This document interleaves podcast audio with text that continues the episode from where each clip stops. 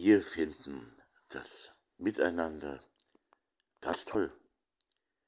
Es ist uns wirklich wichtig, ein wirkliches Herzensanliegen. Aber leider haben wir keine Zeit. Ich glaube, das ist ein weit verbreitetes Problem.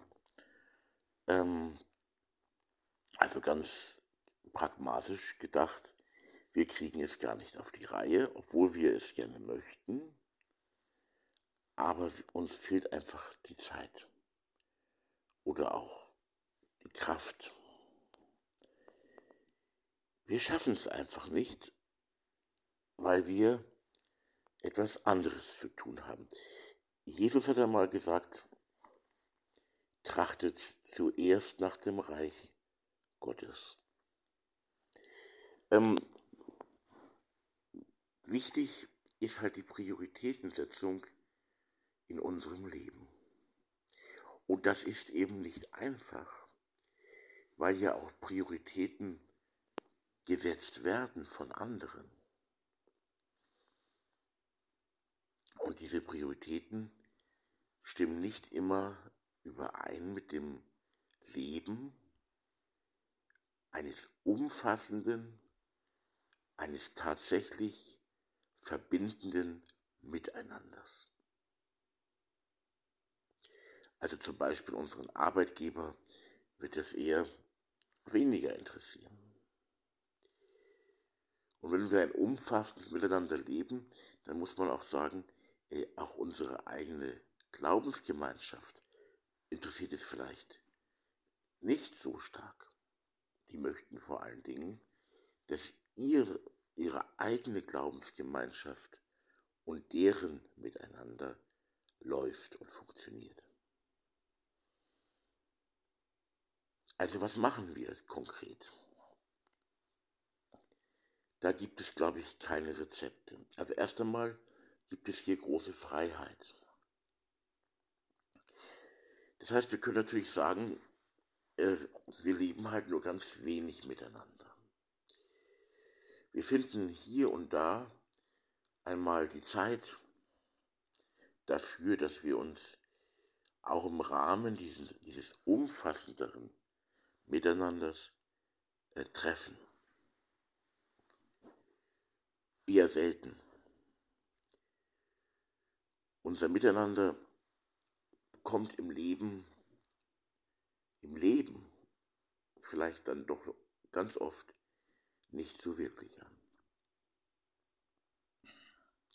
Die Treffen mit den anderen sind schön und wertvoll und wir schätzen sie auch sehr, aber es sind vielleicht drei Treffen im Jahr, vielleicht vier Treffen im Jahr,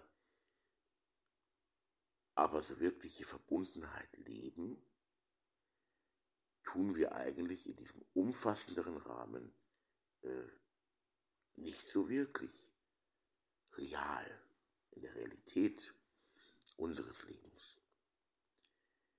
Ein Beispiel, ähm, wie schön die Treffen sein können, ist zum Beispiel für mich ganz persönlich und konkret äh, der runde Tisch der Religionen und Weltanschauungen in Passau. Da gehe ich wirklich gerne hin.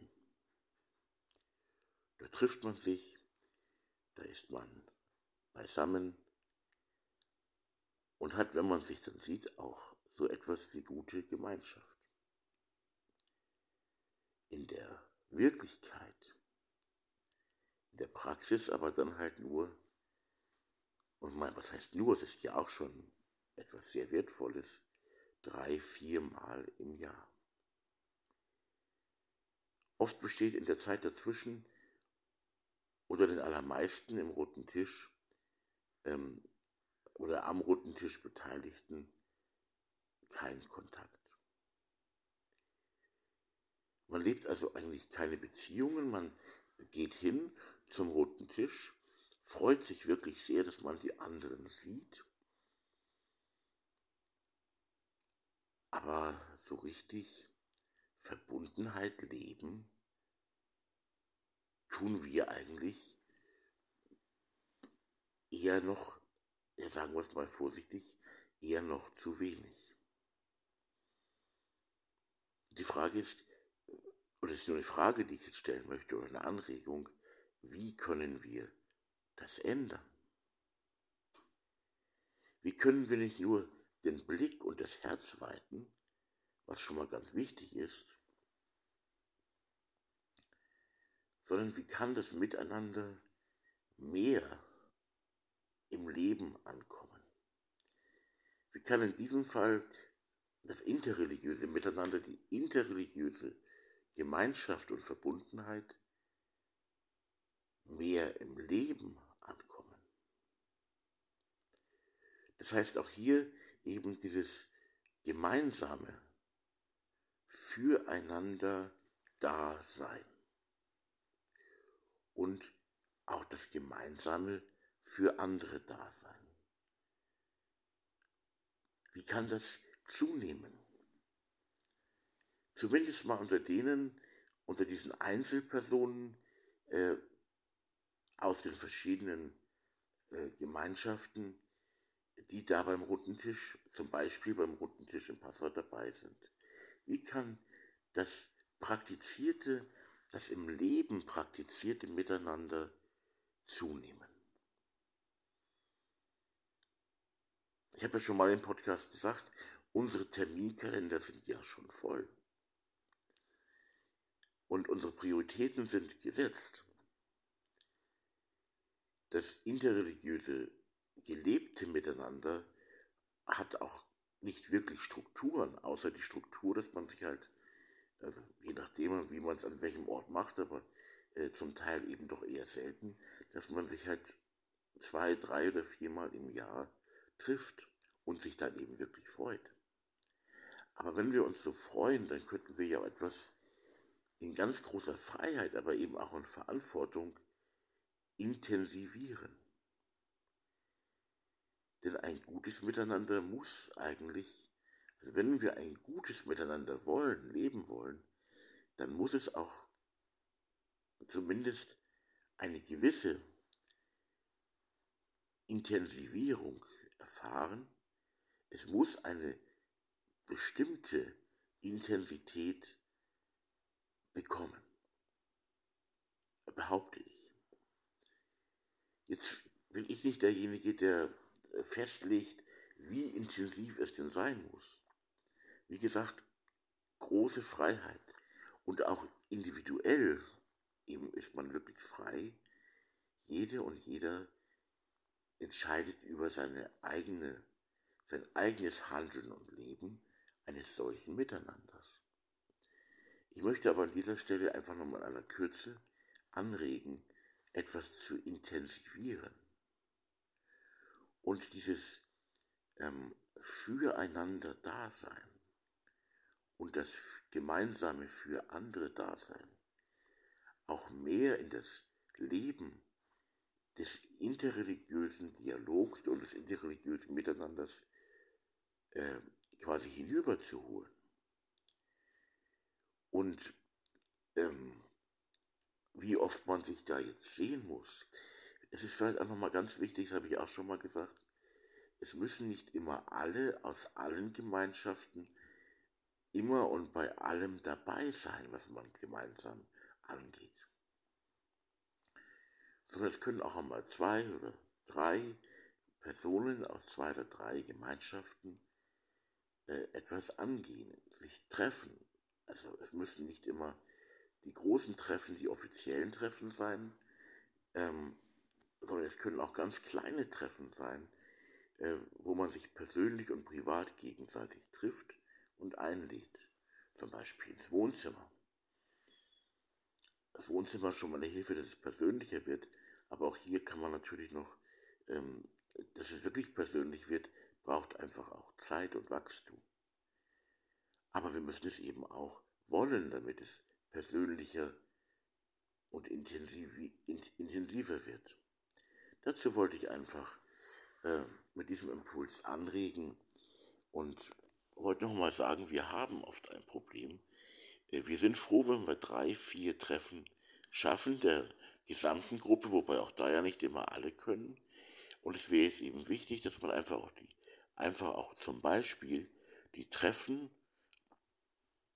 die Kontaktpflege, ähm, das Gemeinschaftliche erweitert. Und wie man das konkret macht, das muss jede und jeder für sich entscheiden.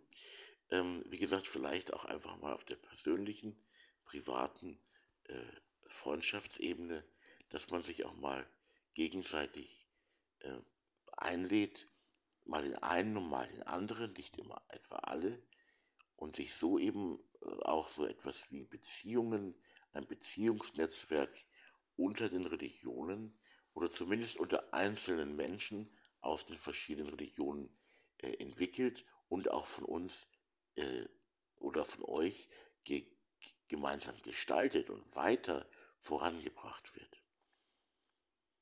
Also, dass diese Verbundenheit wirklich im Leben ankommt.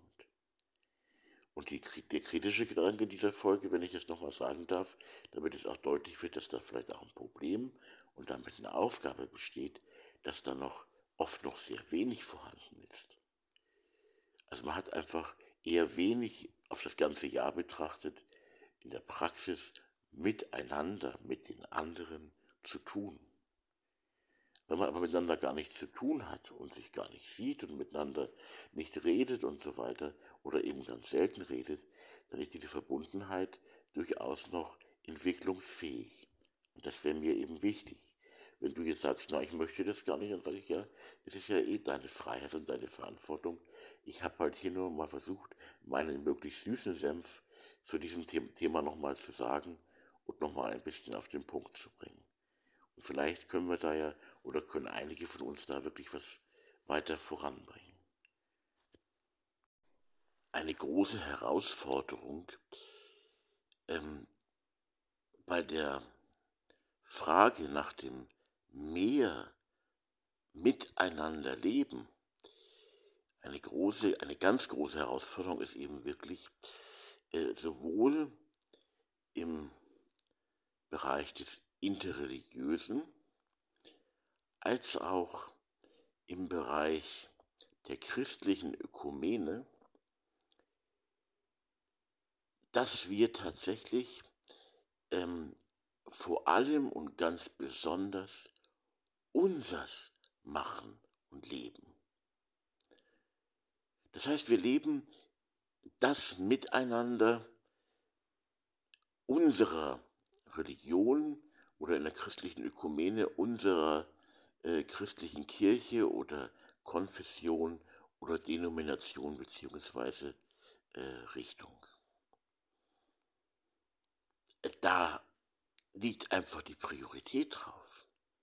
Und wenn da jetzt jemand kommt und sagt, ähm, leben wir unser Einssein, äh, von dem Jesus zum Beispiel im Johannesevangelium im 17. Kapitel gesprochen hat, oder jetzt für den Bereich der christlichen Ökumene, äh, wo in der Bibel etwas steht von diesem einen Leib, also ein einziger Leib, ein Körper wie ein Körper.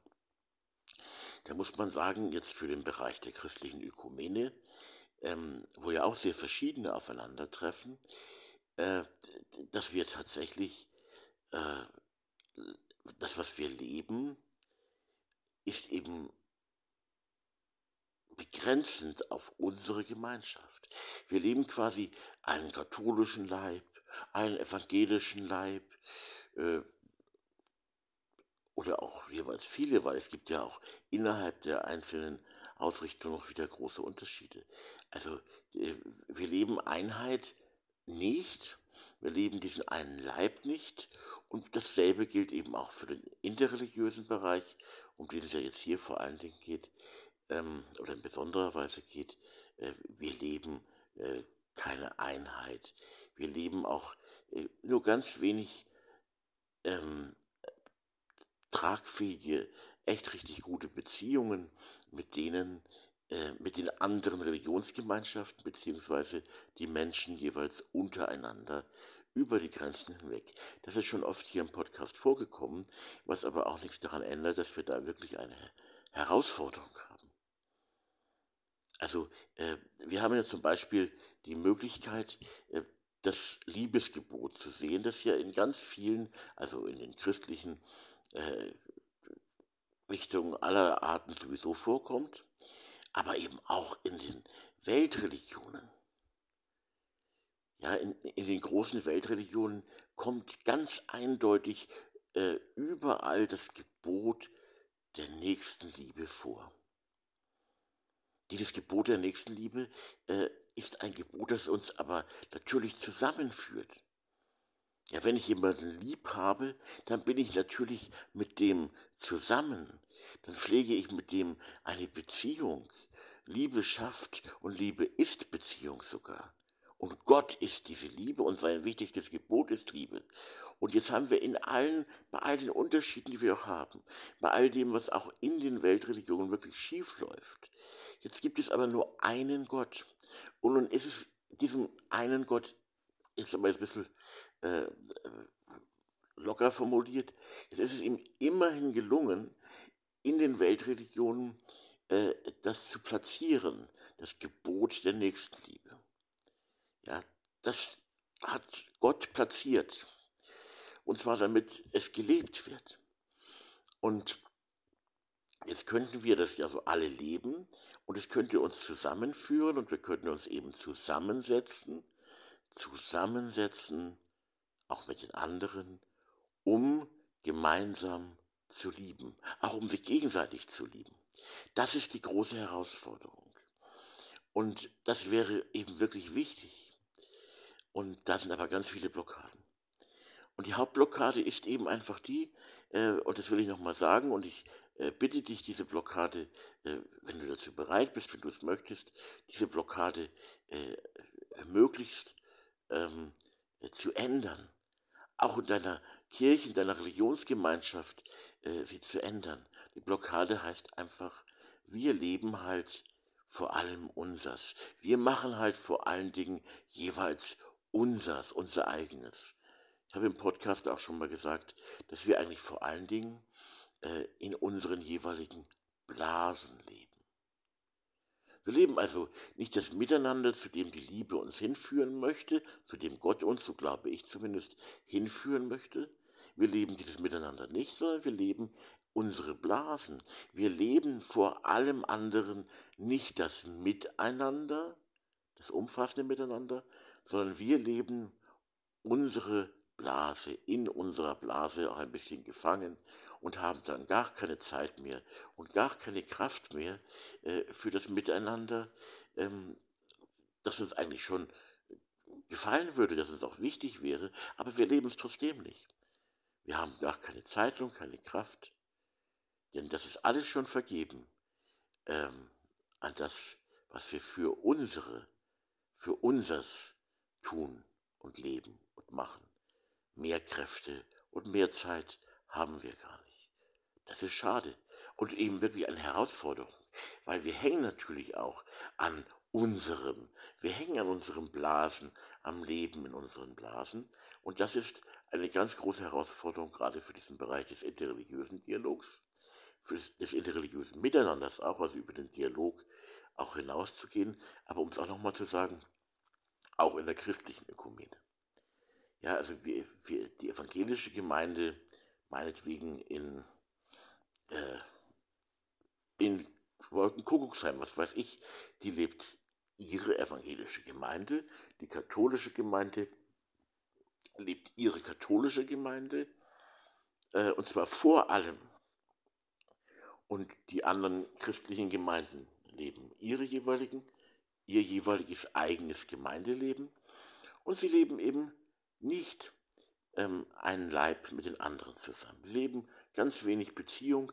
Ähm, wenn es gut ist, dann macht man zumindest relativ viel auch miteinander, kennt sich auch gut und es entsteht auch sowas wie Befreundung unter den verschiedenen, hier wieder jetzt in der christlichen Ökumene. Ähm, aber im Grunde äh, lebt jede Konfession, jede Denomination, jede Kirche, jede christliche Gemeinde lebt vor allem anderen ihrs. Und das, äh, das soll nicht so bleiben.